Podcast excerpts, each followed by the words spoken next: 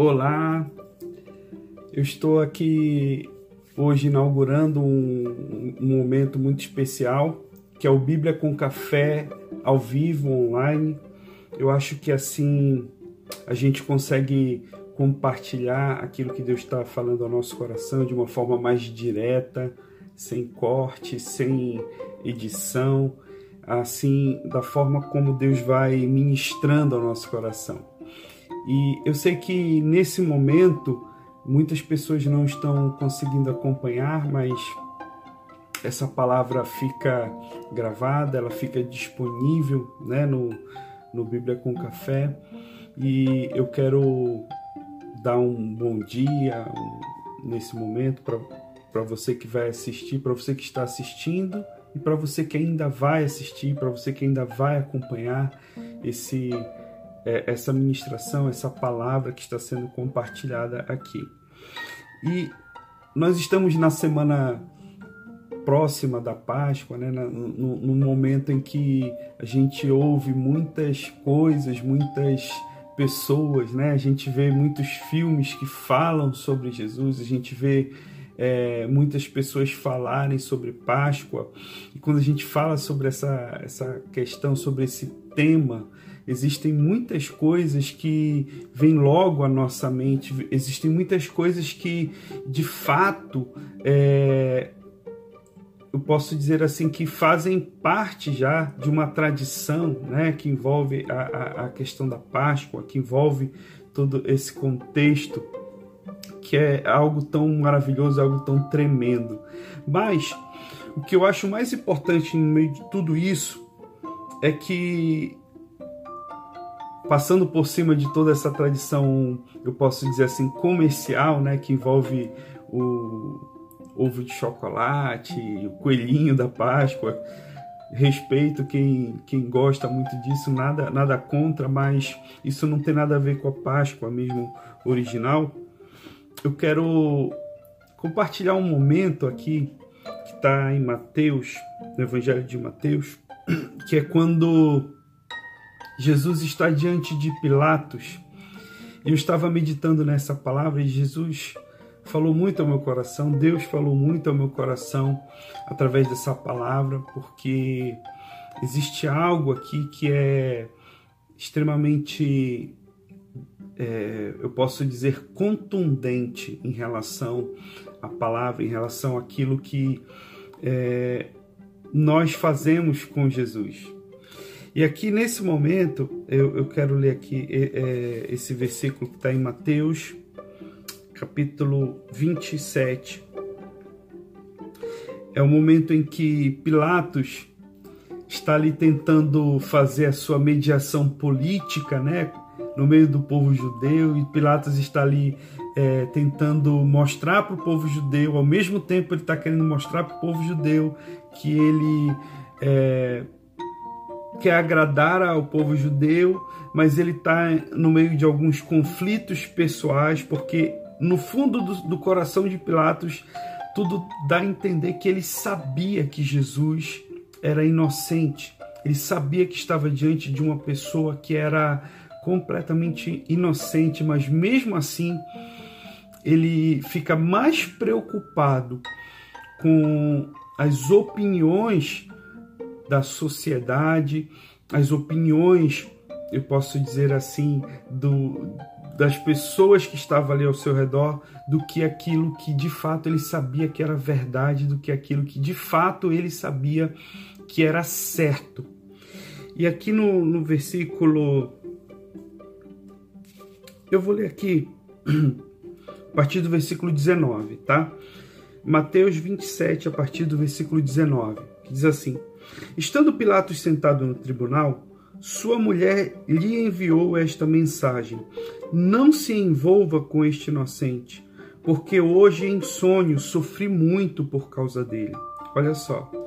Versículo 20. Mas os chefes dos sacerdotes e os líderes religiosos convenceram a multidão a que pedisse Barrabás e mandasse executar Jesus. Versículo 21. Então perguntou o governador: Qual dos dois vocês querem que eu solte? Responderam eles: Barrabás. Aqui o versículo 22 aqui é o tema do que eu quero compartilhar rapidinho nessa manhã. Versículo 22. Perguntou Pilatos: Que farei então com Jesus chamado Cristo? Todos responderam: Crucifica-o. Eu quero chamar a sua atenção, eu quero, na verdade, falar o quanto esse versículo mexe com um princípio fundamental, com uma pergunta que eu quero fazer para mim e para você hoje. O que nós estamos fazendo com Jesus chamado Cristo? Que papel Jesus está assumindo na nossa vida? Sabe?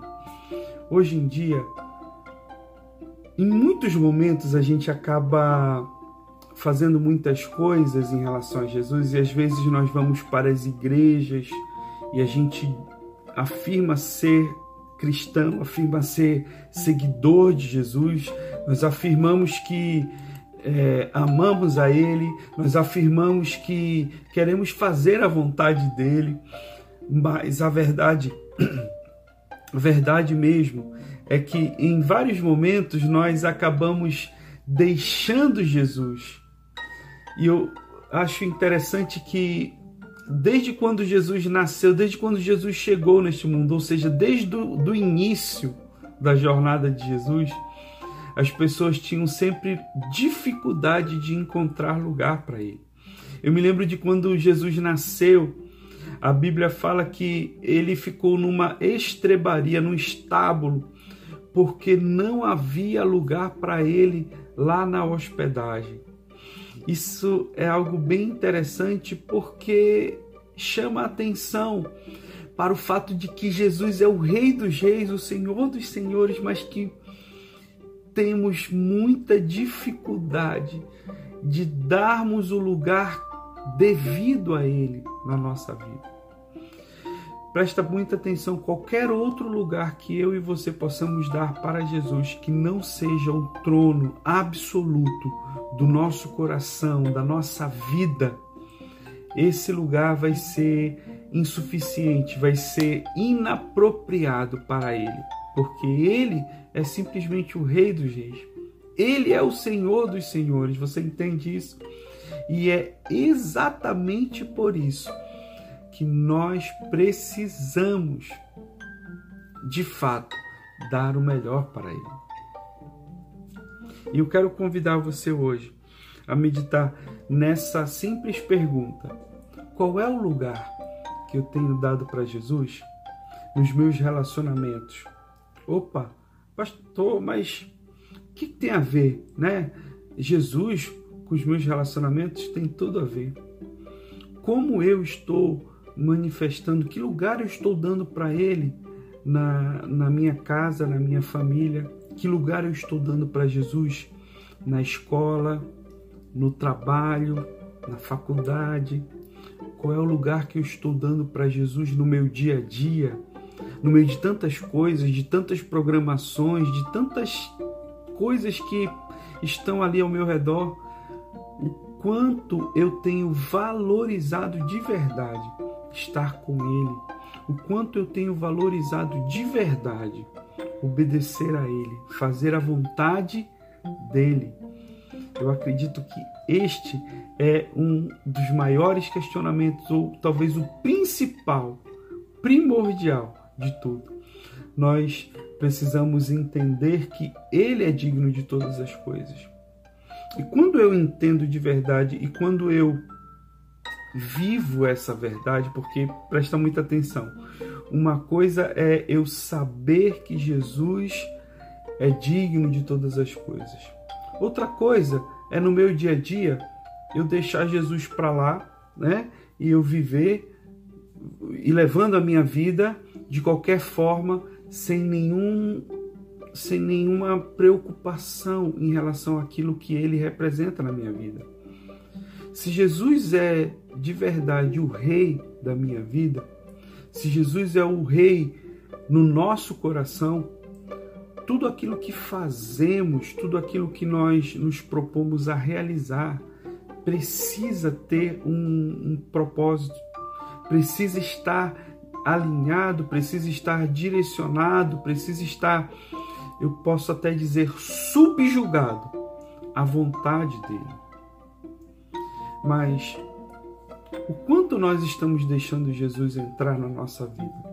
O quanto nós estamos deixando Jesus entrar de verdade no nosso coração para tratar feridas, para tratar para tratar as nossas emoções, para tratar sentimentos. Talvez você esteja com tanta mágoa, com tanta raiva, com tanto ódio no teu coração que esses sentimentos parece que impedem Jesus de entrar. É como se a gente dissesse: Olha, Jesus, eu sei que o Senhor é rei, eu já aceitei você como meu salvador, mas é o seguinte: nessa ferida aqui o Senhor não mexe.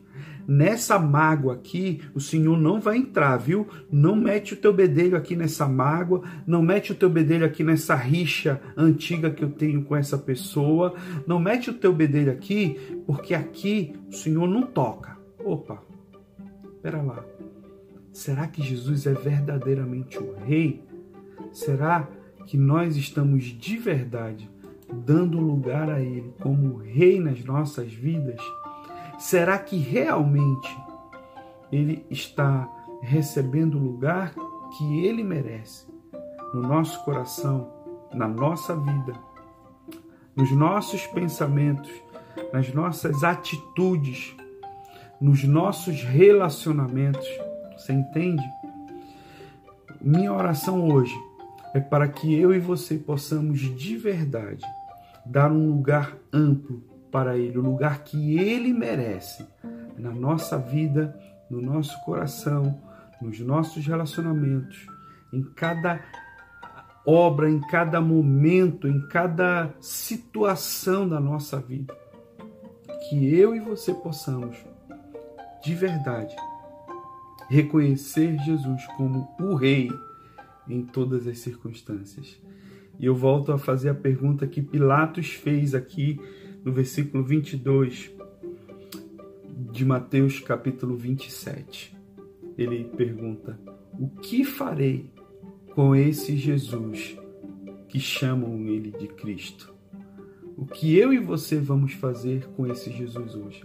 eu quero fazer uma pergunta mais pessoal para você. O que você vai fazer com Jesus hoje na tua vida? Eu quero encerrar esse momento aqui fazendo uma oração por mim, por você, por todos nós. Pai amado, eu te louvo, meu Deus, pela tua palavra, eu te louvo, Senhor, por esse momento diante de ti. Eu te agradeço, meu Deus porque a tua palavra se renova, a tua palavra é viva, a tua palavra é eficaz, a tua palavra é mais cortante que uma espada de dois gumes, meu Deus. Que a tua palavra possa penetrar no nosso coração, na nossa alma, no nosso entendimento, meu Deus, trazendo a palavra rema, uma palavra de vida, uma palavra de renovação, uma palavra que nos dê entendimento para a vida e que esse entendimento não fique apenas na teoria, Pai, mas que isso se revele em cada prática, que isso se revele em cada momento, que isso se revele, Pai, que a tua palavra seja revelada nos nossos relacionamentos, Pai, nas nossas atitudes, Senhor. Eu te louvo, meu Deus, pela tua palavra, pelo teu poder, pela tua unção, Senhor Fica conosco, meu Deus. Fica conosco hoje e para todo sempre e sempre, em nome de Jesus. Deus abençoe grandemente. Tenha um dia cheio da paz, da bênção de Deus. Fica com Ele em nome de Jesus. Até mais.